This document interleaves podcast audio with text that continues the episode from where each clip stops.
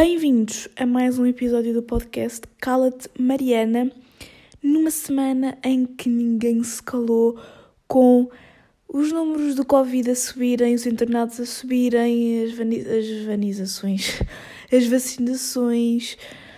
Portanto, tudo isto que está a voltar, toda a pandemia que está a gravar, nós estamos mesmo fartos, fartos, fartos até a ponta dos cabelos disto. Epá, cala-te, Mariana. A verdade é que, como realmente estamos todos já fartíssimos, eu nem me vou enrolar muito neste assunto, nem vou falar muito sobre ele, porque ia estar a dizer mais do mesmo. Todos sabemos hum, que temos que dar alguma atenção a isto, mas já estamos todos mesmo muito saturados deste assunto, portanto, eu vou deixar que sejam os especialistas a tomar as decisões que têm que tomar temas que eu tenho aqui para falar com vocês hoje, antes de irmos para o tema principal, que vocês já viram que é o ambientalismo. E esta semana posso-vos dizer que tenho aqui uma melhor pesquisa, tenho aqui as coisas todas apontadinhas, portanto, acho que de alguma forma o episódio de hoje vai ser interessante, mas, como eu digo sempre, gosto muito de saber a vossa opinião sobre os temas, gosto muito que vocês também deem sugestões, portanto, sintam-se à vontade para fazer isso. Eu tenho sentido que as pessoas já não têm tanto essa à vontade, não sei porquê. Então, recomendações da semana, já que esta semana tive mais tempo livre. Porquê? Porque estamos a meio do semestre, né? Agora as escolas estão todas a inventar que querem a, a seguir este método de semestres, para mim até é bom, porque me vai me preparar para o ano, para a faculdade, não é? É bom ter sido no décimo segundo. Apesar de, digo já, eu não adoro isto, sei que também é muito cedo para estar a dizê-lo, mas não me parece que vá durar. Como estamos uh, a meio do semestre, nós temos aqui três dias de pausa para os professores decidirem que notas intercalares é que nos vão dar e também porque precisamos de dias para fazer o mesmo número de férias que nós já tínhamos antes, não é? Uh, porque agora, se vamos ter uma, uma semana de férias do Natal e uma semana de férias na Páscoa, precisávamos de ter mais dias que depois compensassem os dias que nós antes tínhamos. E mais uma vez, está, os cães estão completamente passados da minha rua, eu não sei o que é que se passa, porque eles ficam a ladrar durante horas e não está a passar ninguém neste momento, certeza que não está a passar ninguém eles são completamente passados. Então, uh, recomendações da semana, já que tive mais tempo livre, ainda por cima agora só tenho depois testes e, e avaliações lá para dezembro, portanto ainda estou a ter algum tempo para realmente descansar. A série Insiders, que é um reality show. E tenham calma, para quem não gosta de reality shows, tenham calma, porque eu também não adoro, eu não costumo acompanhar, principalmente portugueses, então não vejo mesmo. Tudo que é Secret Story, uh, Big Brother, tudo que é Love on Top, não vi nada disso, não se preocupem, e mesmo assim gostei deste que vi na Netflix, que se chama Insiders. É um conceito um bocadinho diferente dos reality shows que eu já vi, Outro que eu também gostei, mas sinceramente só vi uma temporada e não me dá qualquer tipo de vontade de ir ver mais com outros concorrentes e de outros países, que é o The Circle. Eu só vi até ao final porque estava a achar aquilo minimamente interessante, mas não me deu tanta vontade de ver como este, como o Insiders. Eu vi todos os episódios dele numa única tarde. Isto é algo que para mim era impensável num reality show. O único que eu acompanhei assim mais a sério, para vocês terem uma noção, foi a quinta português, porque eu realmente acho interessante quando os reality shows têm algum tipo de propósito mais que só serem eles fechados numa casa. Um, e depois os próprios concorrentes também têm que ser de alguma forma interessantes, não é? Porque, vamos ser sinceros, to hot to handle, quem é que vê isso, não é? Quem é que aguenta aqueles dois neurónios em cada pessoa? Pá, não quero estar a ser preconceituosa, mas eu só vi o primeiro. Nem vi, nem vi todo. Eu vi o primeiro episódio quando é que ele saiu em 2020 e eu fiquei tão. Uh, com o discurso de, de, dos participantes que eu deixei de ver. Não consegui ver até ao fim porque me irritava as apresentações deles. Neste aqui também me irritou muito, também me irritou muito, é verdade, mas lá está, já achava um conceito mais interessante e como eles estavam constantemente a sofrer, tipo, dava-me vontade de ver. Porquê? Porque é um reality show em que eles não sabem que estão nele, que já estão a ser filmados. Portanto, Todos os concorrentes pensam que estão na fase final do, do casting para entrarem no reality show e, na verdade, já estão no reality show sem saberem que estão a ser filmados um bocadinho para hum, se perceber se eles, acham, se eles agem de forma diferente sabendo que estão a ser filmados ou não. Portanto, uh, eles estão na casa, a casa até tem assim fios e partes que ainda está em construção, mesmo para eles pensarem que, ok, isto ainda vai. Não, uh, o programa ainda não começou. Nós estamos aqui a viver, mas o programa ainda não começou. E depois as paredes uh, têm espécies de aberturas que só quem está de fora para dentro é que vê, quem está de dentro para fora não as consegue ver. Um bocadinho como quando vocês estão a ver aqueles interrogatórios da polícia, sabem? Há aqueles vidros que quem está lá dentro não consegue ver para fora. É o mesmo esquema naquela casa, portanto, eles tinham 60 e tal câmaras e 100 e tal microfones, se eu não estou em erro, para conseguirem estar sempre a captar as coisas lá dentro sem que eles se apercebessem que estavam a ser filmados.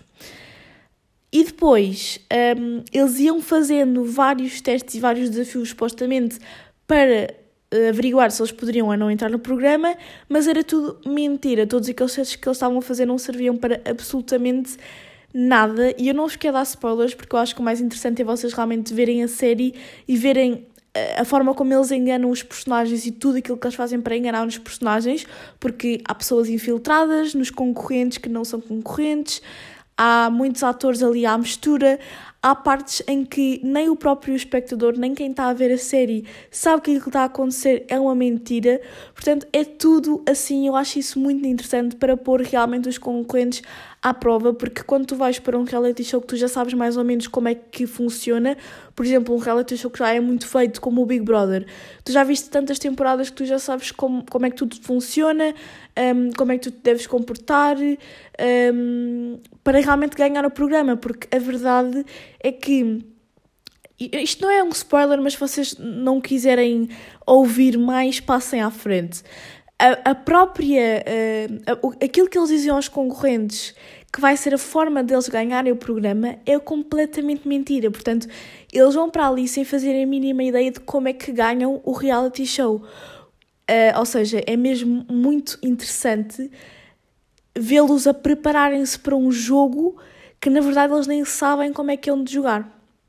Portanto, fica a recomendação.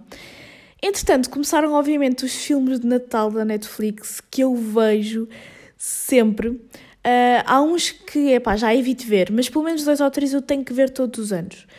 E vi o Love Heart, que é um que está a ser também bastante falado, uh, que é com a Nina Dobrev. Tipo, de repente a Helena do Vampire Diaries está a fazer eh, filmes de Natal. Mas está bem. E, e epá, nem vou comentar a história porque, mais uma vez, é aquela cena mega típica, mas tenho aqui um apontamento acerca desta, deste filme e que acontece em muitos filmes e muitas séries e eu gostava de perceber porquê. Portanto, se alguém tiver uma explicação, por favor que me diga.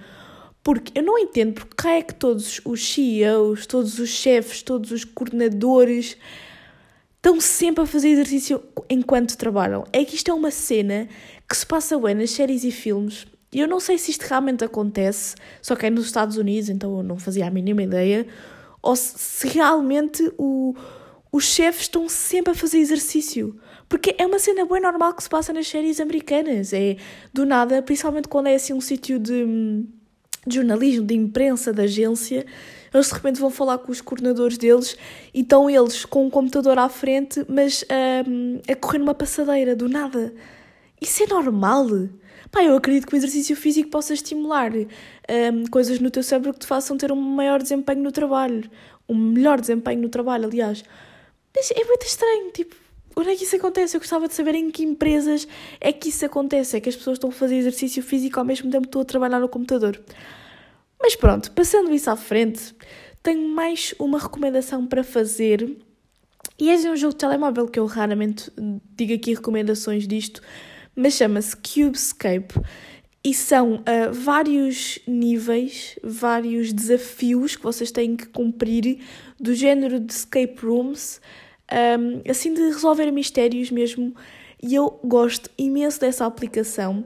Confesso que é um desafio não estar sempre a utilizar as dicas que, que podemos utilizar quando estamos a jogar o jogo, porque é mesmo frustrante às vezes nós não conseguirmos descobrir o raio do mistério e como é que fazemos as coisas para passar para a próxima fase, mas é muito interessante e dá para passar o tempo, portanto fica a recomendação. E além disso também vos desenvolve o cérebro e, sei lá, os jogos. Há muitos jogos que são bons também por isso, porque acabam por nos estimular uh, o nosso cérebro. Eu mega constipada, ando aqui com umas tosses, com só fungar no nariz. Eu acho que neste episódio eu já estou melhor, mas no episódio anterior via sempre que a minha vozinha estava assim de constipação. Bom, mas então, como vocês já puderam ver pelo título, eu hoje vou falar sobre ambientalismo. Vou, vou falar sobre o quê? Vou falar sobre a minha experiência pessoal, sobre um bocadinho a história deste movimento, se é que podemos uh, chamá-lo assim. Vou dar algumas dicas, vai ser assim, tudo muito à volta deste assunto. Também vou fazer uma reflexão filosófica sobre este assunto. Mas vamos começar primeiro pela minha relação, pela minha experiência com o ambientalismo, antes de irmos propriamente para o seu significado, para a história, enfim. Basicamente, na minha escola antiga, logo no quinto ano, havia um projeto chamado Ecoescolas, que pertence a uma organização que é a ABAI. E eu vou aqui abrir o site deles até para vos explicar, por palavras deles, quem é que eles são, que de certeza que vai estar aqui melhor explicado do que eu. Portanto, a, bandeira, a Associação Bandeira Azul da Europa, a ABAI, é uma organização não governamental de ambiente sem fins lucrativos, dedicada à educação para o desenvolvimento sustentável e à gestão e reconhecimento de boas práticas ambientais. Portanto, resumidamente, é uma organização que tem vários projetos dentro dela que contribuem, no fundo, para a, organi para a organização, para a educação ambiental, para sensibilizar as pessoas, não só os mais jovens, as pessoas no geral, um, a terem práticas ambientais conscientes, a estarem mais conscientes sobre as problemáticas um, ambientais, no fundo. Mas se quiserem também ficar a saber mais, vão ao site da ABAI, vão ao site destes programas, informem-se mais. Uh, é muito importante, eu já disse várias vezes, vocês estarem informados sobre aquilo que há na vossa escola e que vocês podem participar. Às vezes há coisas muito interessantes que vocês até iriam gostar se tivessem conhecimento delas. Portanto, vão ao site da vossa escola um, e pesquisem sobre aquilo em que vocês podem participar. Uh, mas o que é que era então o Ecoescolas que eu me decidi inscrever no quinto ano? O Ecoescolas era um programa que, é assim, de escola para escola, ele vai ser proposto e desenvolvido de formas completamente diferentes. Há escolas que têm esse programa, mas ele nem sequer é uh, desenvolvido pelos alunos. Uh, portanto, eles só por terem um, reciclagem na escola, só por promoverem algumas atividades em prol do ambiente, podem ser considerados ecoescolas. Porque o que é que é as ecoescolas? São escolas que têm práticas uh, ambientais uh, conscientes e que promovem boas práticas ambientais e, portanto, são uh, premiados com uma bandeira ecoescolas que é renovada todos os anos. Mas nós tínhamos quase que uma disciplina ecoescolas na nossa escola. Nós tínhamos realmente um grande desenvolvimento neste programa e, e por isso é que também me chamou mais a atenção. Portanto, nós tínhamos que nos inscrever, era uma disciplina, nós tínhamos um horário, um, todas as semanas e nesse horário nós desenvolvíamos atividades um, para o ambiente, variadas atividades, desde controlo de, das, uh, das luzes das escolas, uh, se estávamos a gastar água ou não, desde limpar a escola, desde fazer cartazes, um, fazíamos imensa, imensa coisa e eu achava muito interessante. Depois nós também tínhamos o delegado ambiental, ou seja, em todas as turmas, para além de ser escolhido um delegado e um subdelegado, também era escolhido um delegado ambiental, que era alguém que ia representar a turma nas reuniões que se faziam um, do Ecoescolas e que haviam todos os períodos, se eu não estou em erro, um, que eram basicamente para promover as atividades que estavam a ser propostas naquele ano e para chamar mais pessoas então para o Ecoescolas.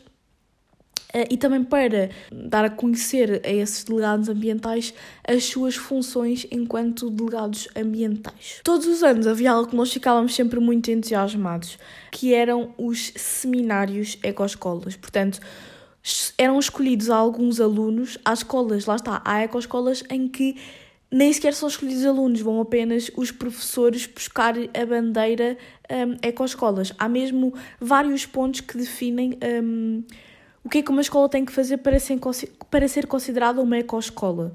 Na nossa iam, já não sei quantos alunos é que eram, mas o máximo seria aí uns 10 e seriam os alunos que participavam nos eco, no programa Ecoescolas e que seriam também os mais empenhados e participativos nas atividades, relativamente ao ano anterior, como é óbvio.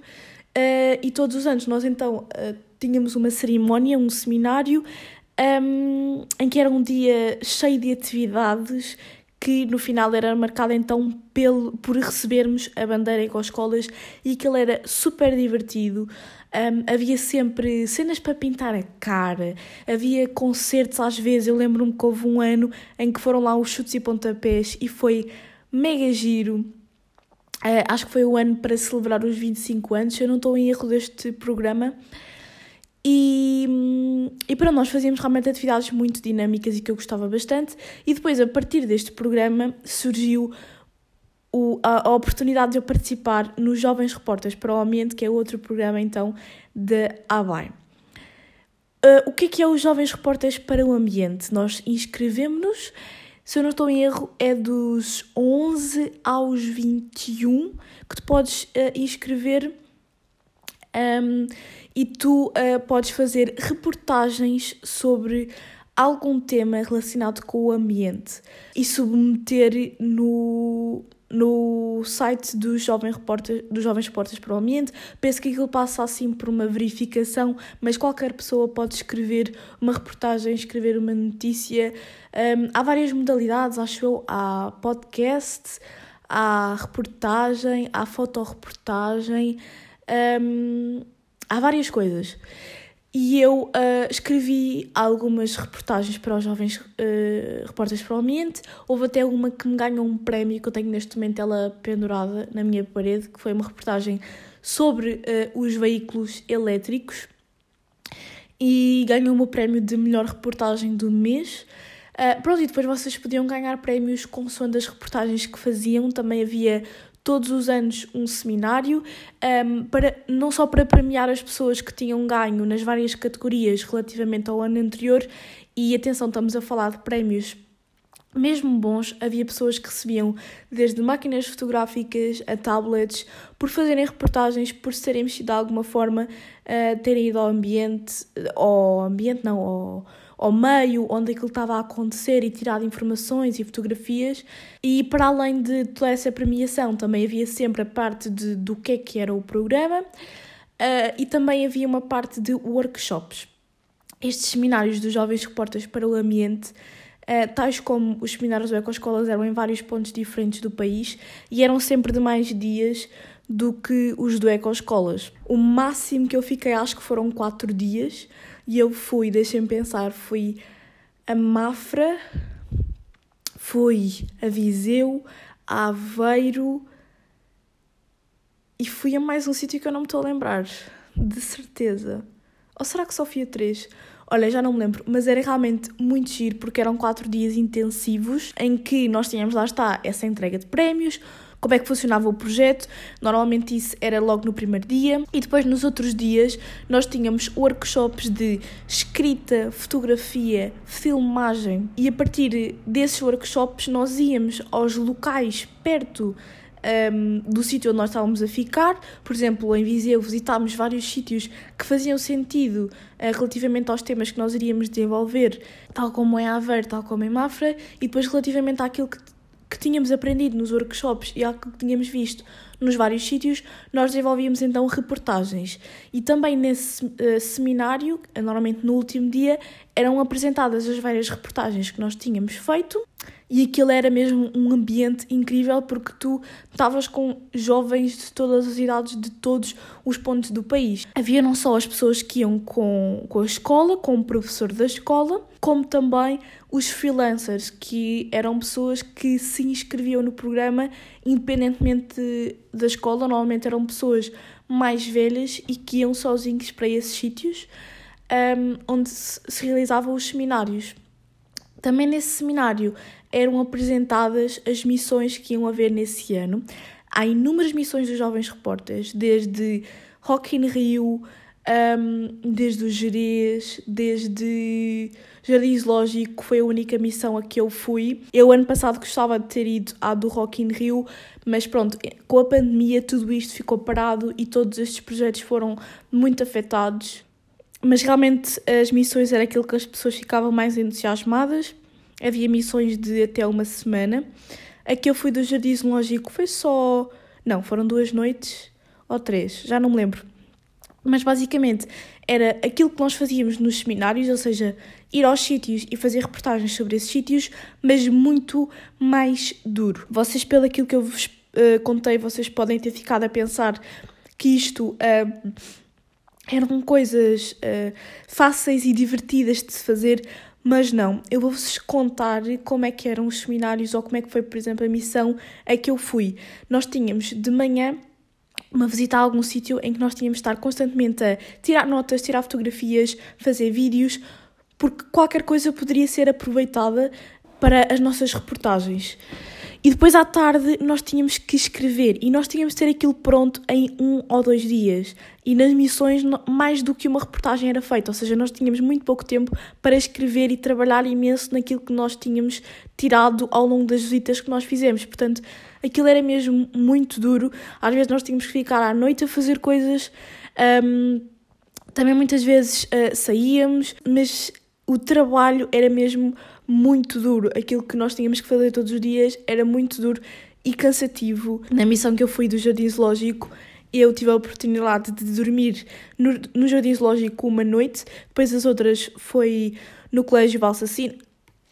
Ai, desculpa, eu estou cheia de tosse, tanto que já tive que parar várias vezes a gravação deste podcast porque eu estou cheia de tosse. Foi no Colégio Valsacina, nós dormíamos sempre em, em escolas, em colégios, nestes, nestas saídas. E foi mesmo uma experiência incrível e que eu vou guardar para sempre.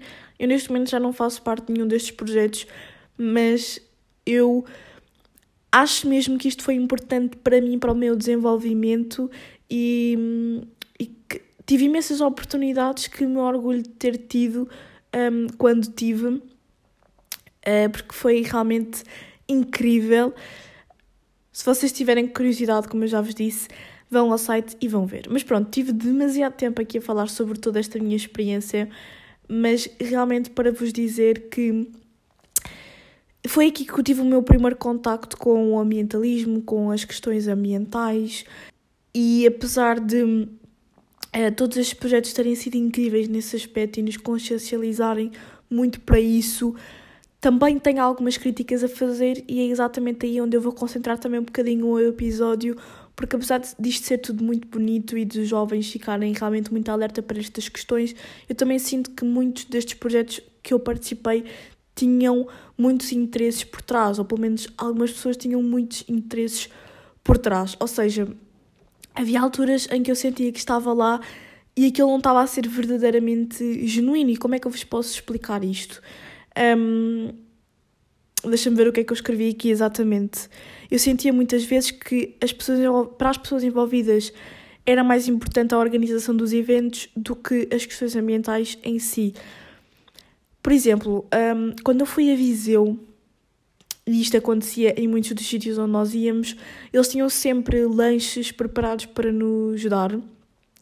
E os lanches eram todos embrulhados em plástico, mais plástico, mais plástico.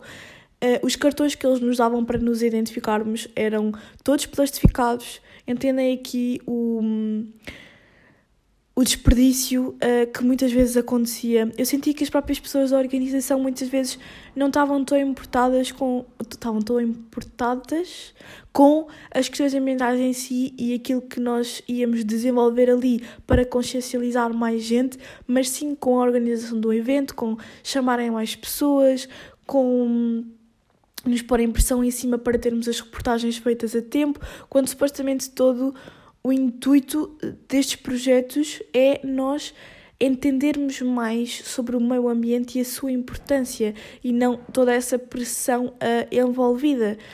E hum, eu sempre senti isso e isso era algo que me fazia um bocado de confusão e é algo que me vai fazer partir para a reflexão filosófica do episódio, que é, será que o ambientalismo, o ambientalismo nos torna uh, melhores pessoas. Como diria o Google Trator, esta é a reflexão filosófica.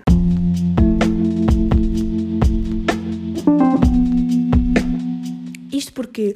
Porque toda a gente sabe que é muito importante nós termos consciência das questões ambientais. É muito importante nós termos consciência do estado em que o nosso planeta está e aquilo que podemos fazer para evitar que catástrofes aconteçam. Um, e no fundo toda a gente sabe aquilo que pode fazer ou de que forma é que pode contribuir para viver num mundo melhor.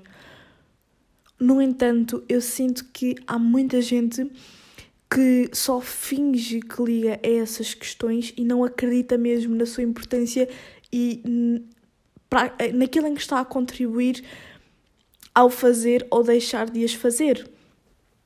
Porque a verdade é que sermos ativistas e ativistas pelo ambiente e ambientalistas não nos tornem em nada pessoas melhores, torna-nos pessoas.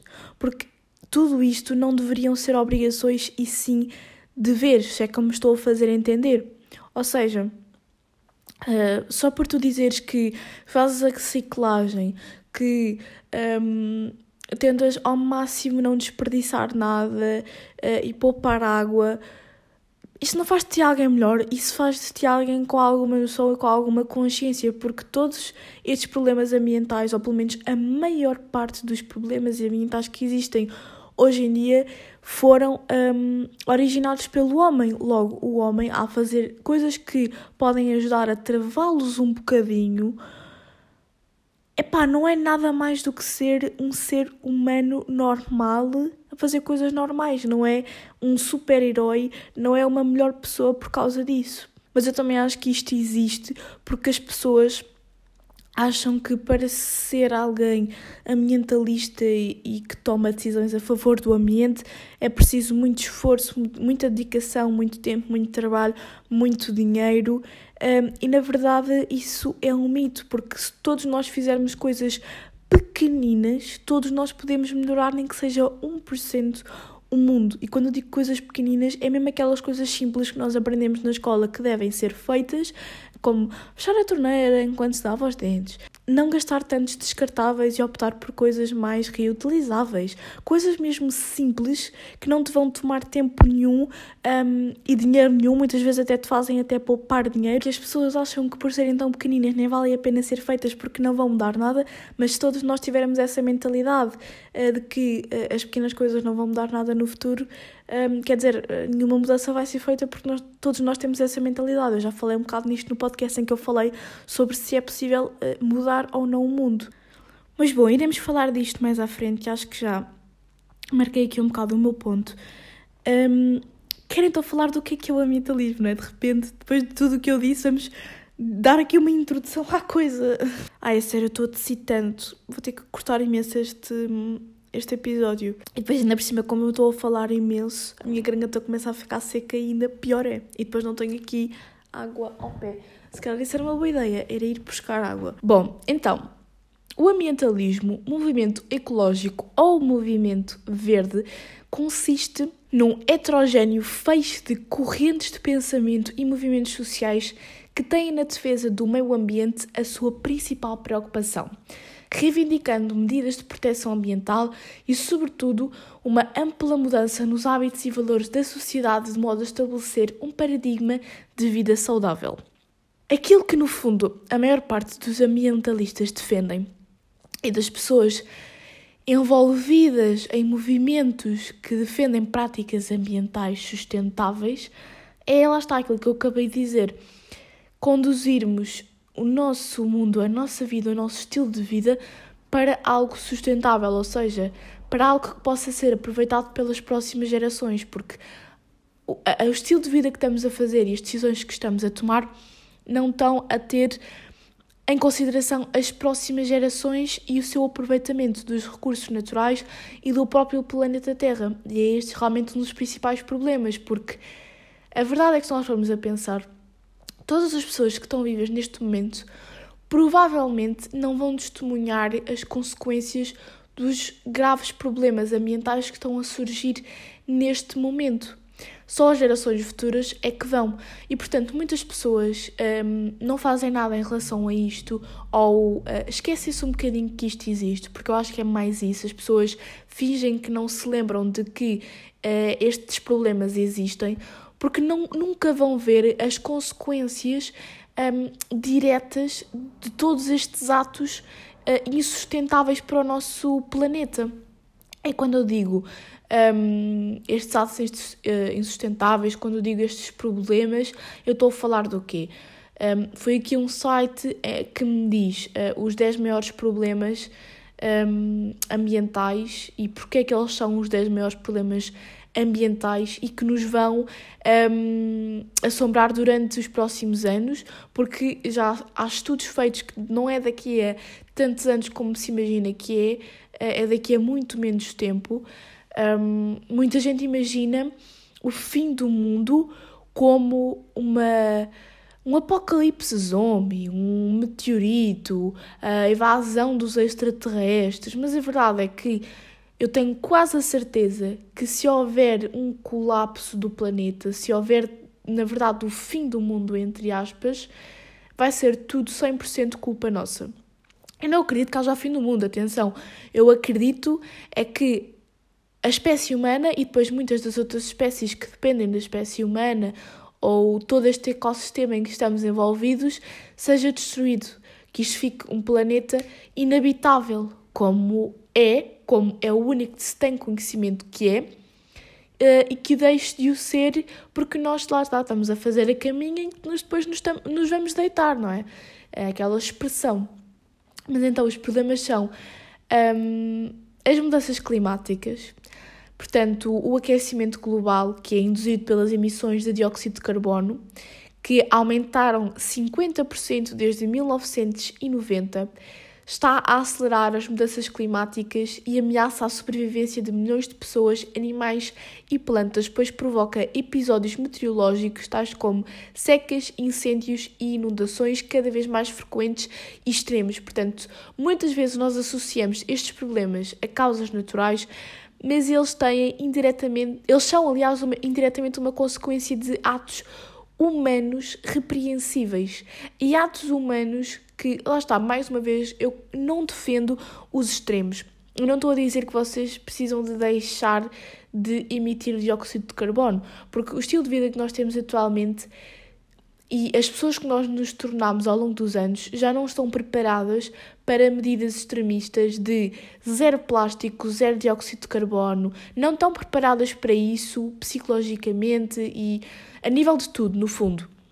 No entanto, a redução nunca fez mal a ninguém. Reduzir o consumo de carne, um, reduzir um, o andarmos em. Um, transportes particulares, ou seja, ou começarmos a dar boleias a pessoas, ou começarmos a ir em transportes públicos, tudo coisas muito pequeninas e que são apenas pequenas reduções. Portanto, muitas, muitos dos ambientalistas nem sequer são extremistas a esse ponto, porque de facto, é muito difícil para as pessoas do nada deixarem de fazer algo que desde sempre estiveram habituadas a fazer e isso é completamente compreensível. Para além do problema então que eu referi, para além das mudanças climáticas, temos também um, a poluição. A Organização Mundial de Saúde estima que 90% da humanidade respira ar poluído e, consequentemente, desmanda uma redução da contaminação para reduzir o índice de doenças respiratórias, evitando assim 7 milhões de óbitos por ano. Ou seja, 7 milhões de óbitos por ano poderão ser devido a doenças respiratórias que serão uma consequência do ar poluído que respiramos. Atenção!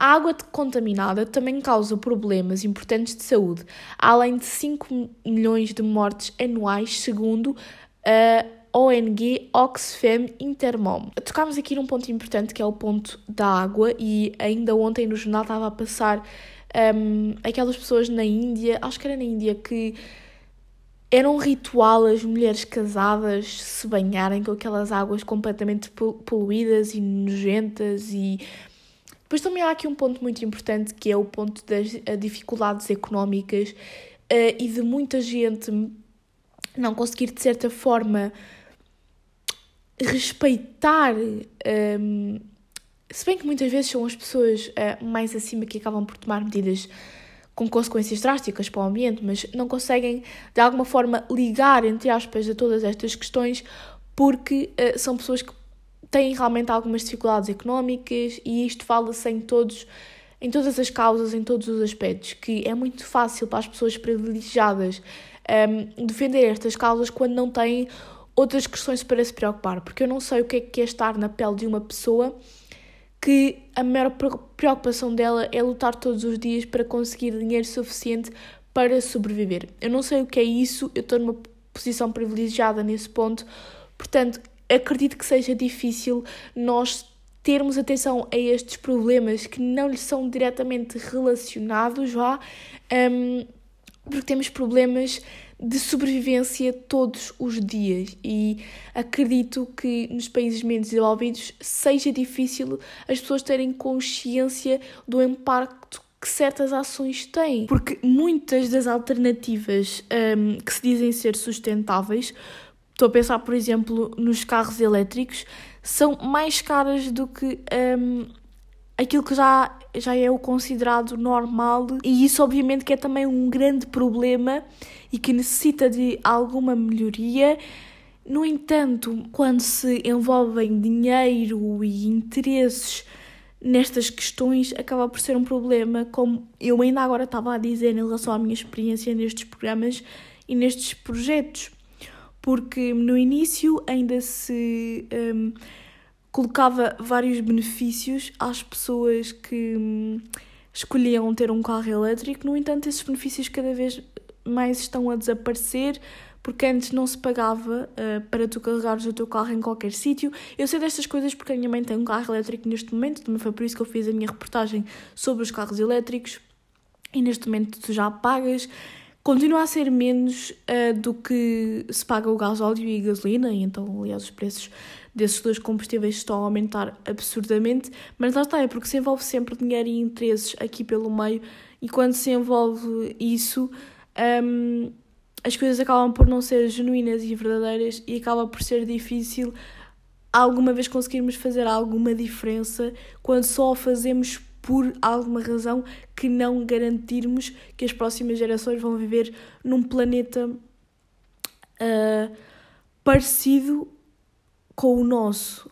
Vão ter um estilo de vida semelhante ao nosso, porque nós não sabemos também o que. Ok, neste momento sabemos por causa desta pandemia, mas antes nós não sabíamos a realidade das pessoas que tinham que uh, usar máscara quase todos os dias porque viviam em locais muito poluídos. Nós sabemos que em muitos países em asiáticos muitos países asiáticos isso já era uma realidade.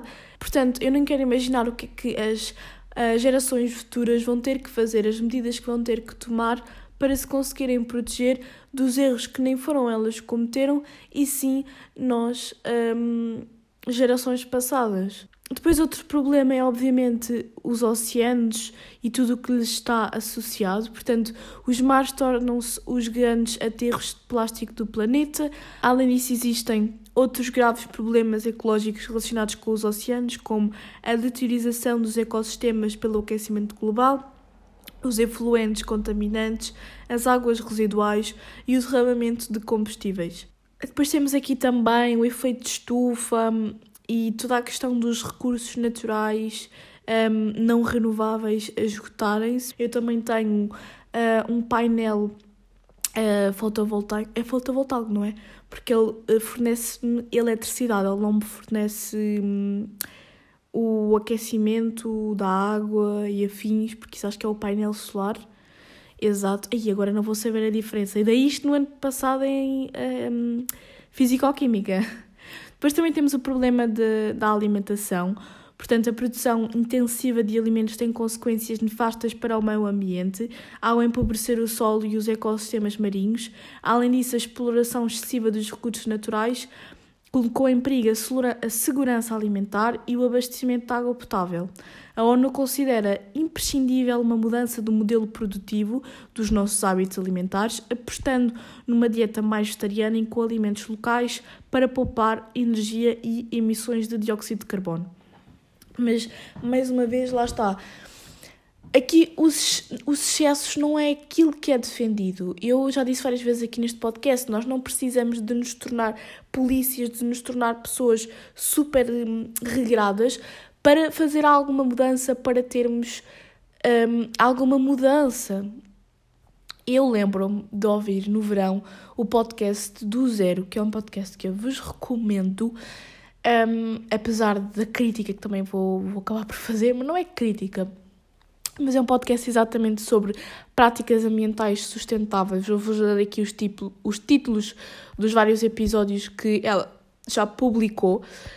Um, sobrepopulação, consumo, produção local, maternidade sem desperdício, sacos de plástico, papel, algodão e poliéster, o impacto do papel higiênico, Covid-19 e sustentabilidade, compostagem. Também um, tive durante muito tempo um compostor desperdício alimentar, alimentação e sustentabilidade, amigos e família, higiene menstrual, reciclagem, depilação, mobilidade urbana, carros elétricos, greenwashing, bioplásticos, certificações, animais na agricultura, só a empatia pode mudar o mundo, economia circular. Um, eu lembro-me de ouvir o episódio sobre depilação. E lembro-me que a pergunta que ela estava basicamente a querer responder, que lhe faziam muitas vezes, era qual é que era o método de depilação mais sustentável e todas as coisinhas que ela estava a considerar para tomar essa decisão, para responder a isso, e é uma pessoa que sabe muito mais desse assunto que eu, por isso é que eu também estou-vos a recomendar esse podcast,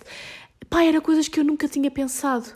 Porque ela uh, pensava, por exemplo, para fazer bandas de cera, ela pensava nos custos de tudo, no, nos custos do fabrico da própria cera, do material que era a própria cera, um, as implicações que isso tinha no meio ambiente.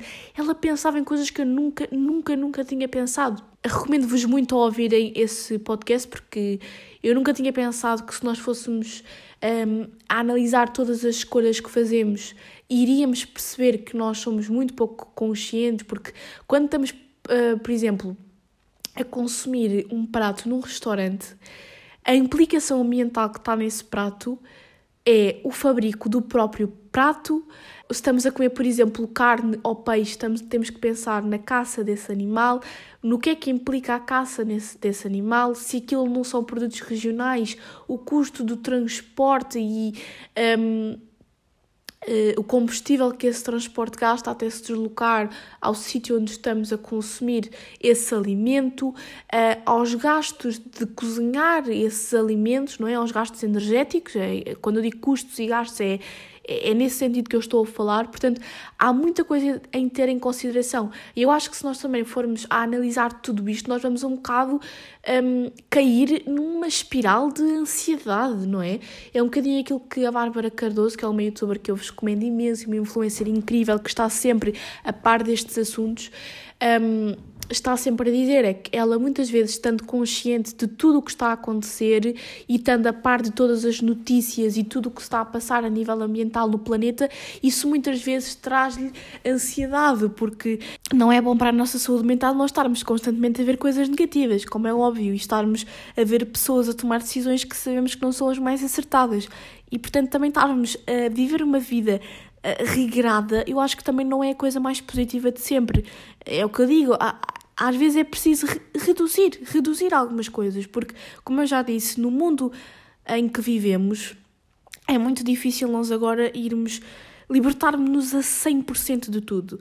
Virarmos todos uh, veganos e vegetarianos, até porque eu já vi vários documentários e vídeos em que isso nem sequer seria algo um, assim tão positivo, não é? Se virarmos todos veganos e vegetarianos também não seria algo assim tão positivo. Portanto, o mais importante e que as pessoas têm ter em consideração é o equilíbrio. Isso é a coisa básica da vida. É nunca ser aos excessos, é ficarmos sempre pelo equilíbrio. Depois temos a mais dois problemas que eles falam aqui, que é em relação à biodiversidade.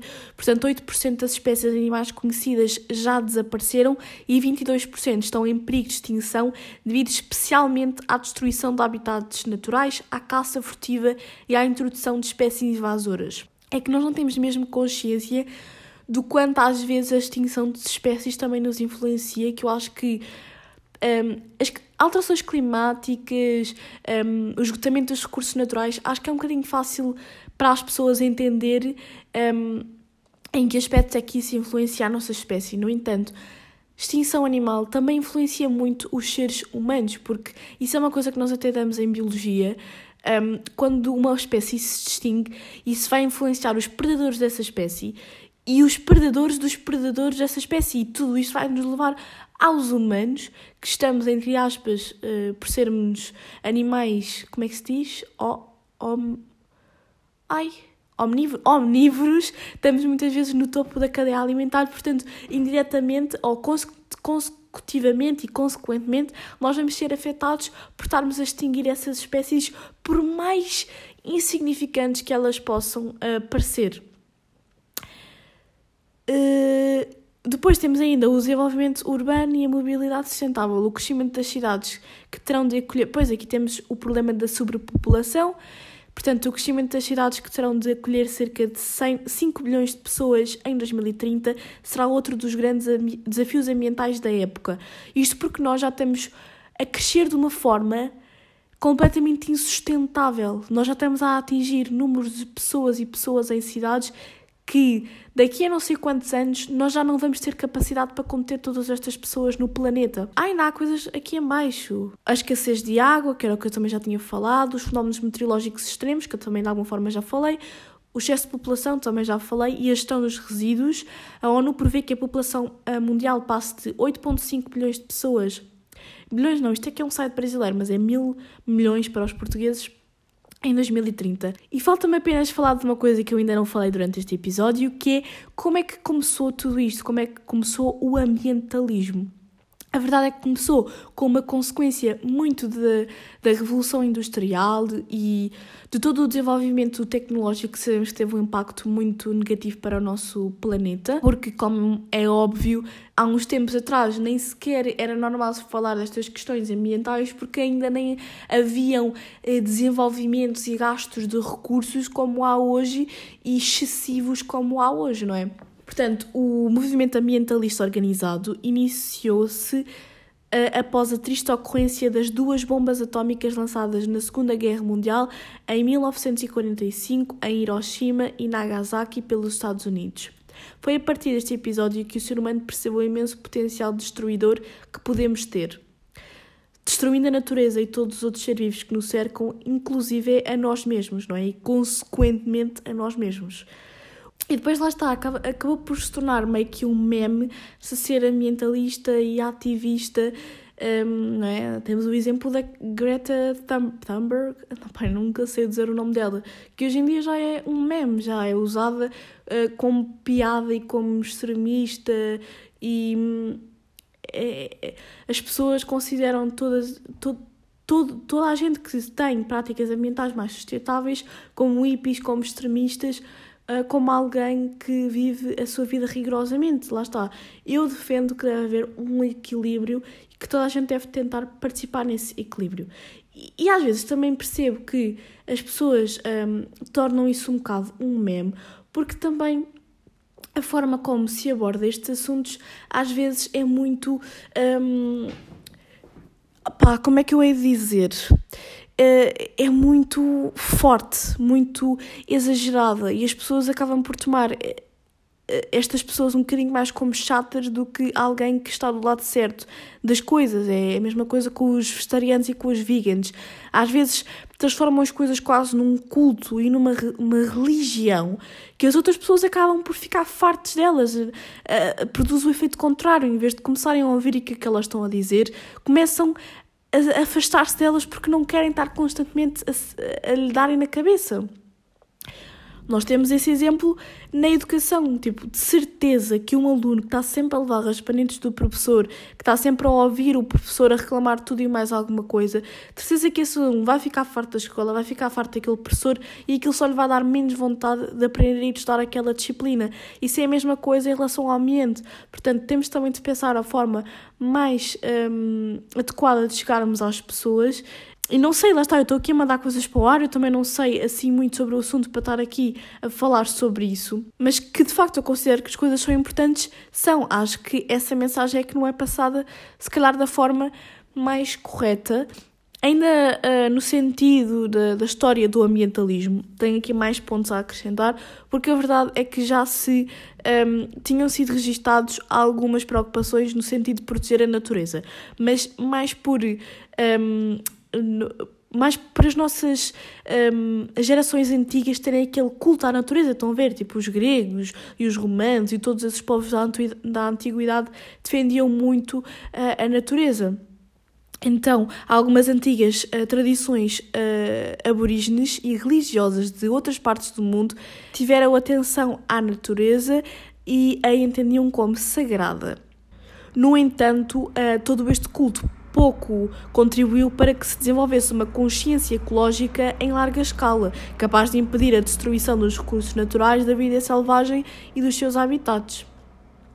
Nos séculos seguintes, em vários momentos e lugares, surgiram defensores do meio ambiente, mas somente a partir dos meados do século Ai, que eu não sei ler séculos, do século XVIII, o advento do iluminismo aconteceu, e o acontecimento da Revolução Industrial um, o ambientalismo, como eu estava a dizer há bocado, começou a evoluir com maior consistência quando os cientistas e pensadores passaram a analisar seriamente os efeitos deletários da ação humana sobre a natureza e os efeitos dessa ação sobre o próprio homem que a causou. Começaram a ser criadas áreas protegidas e legislação específica, e importantes mudanças aconteceram. Contudo, o ambientalismo teve de esperar, como eu vos disse ainda há pouco, o fim das uh, guerras mundiais para emergir como tendência influente e como um campo de estudo específico.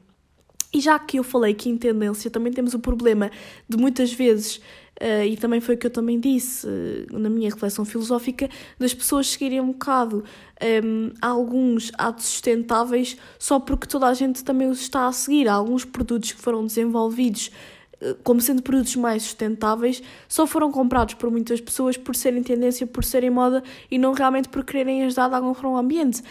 De qualquer das formas, eu acho que é válido na mesma, porque ao menos também estão a ajudar e a contribuir para isso. Era pior se não fizessem nada de todo. Mas o problema realmente do ambientalismo é um, ser levado como uma brincadeira e não como algo sério. Ser levado pelas pessoas como uma chatice ou. Uh, entendem o que eu estou a querer dizer?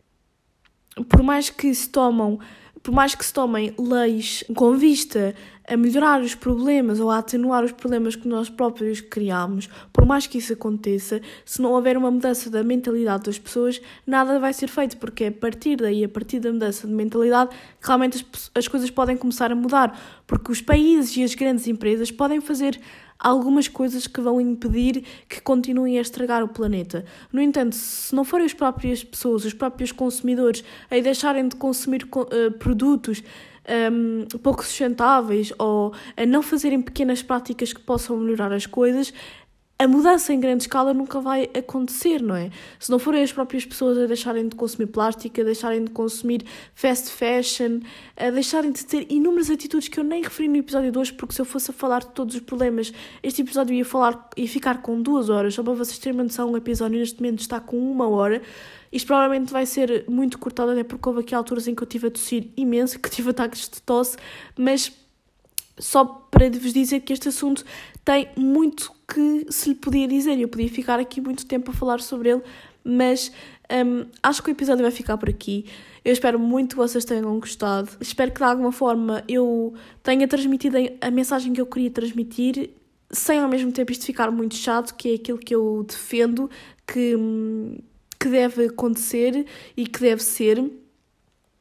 Porque depois também há muito esta dualidade de, de ideias, uh, por exemplo, nos documentários apresentados, um, em que alguns realmente o, o, choque e as imagens que lá aparecem chocam tantas pessoas ao ponto que elas querem ter querem fazer alguma mudança, querem mudar alguma coisa nas suas vidas, mas ao mesmo tempo essa abordagem pode ser exatamente o contrário, pode chocar tantas pessoas que elas preferem nem ligar mais ao ambientalismo. Portanto, é importante nós termos em consideração a forma como comunicamos as coisas ao público. Mas pronto, foi este o episódio. Vou-me despedir e ouçam-me para a semana. Tchau! Ah.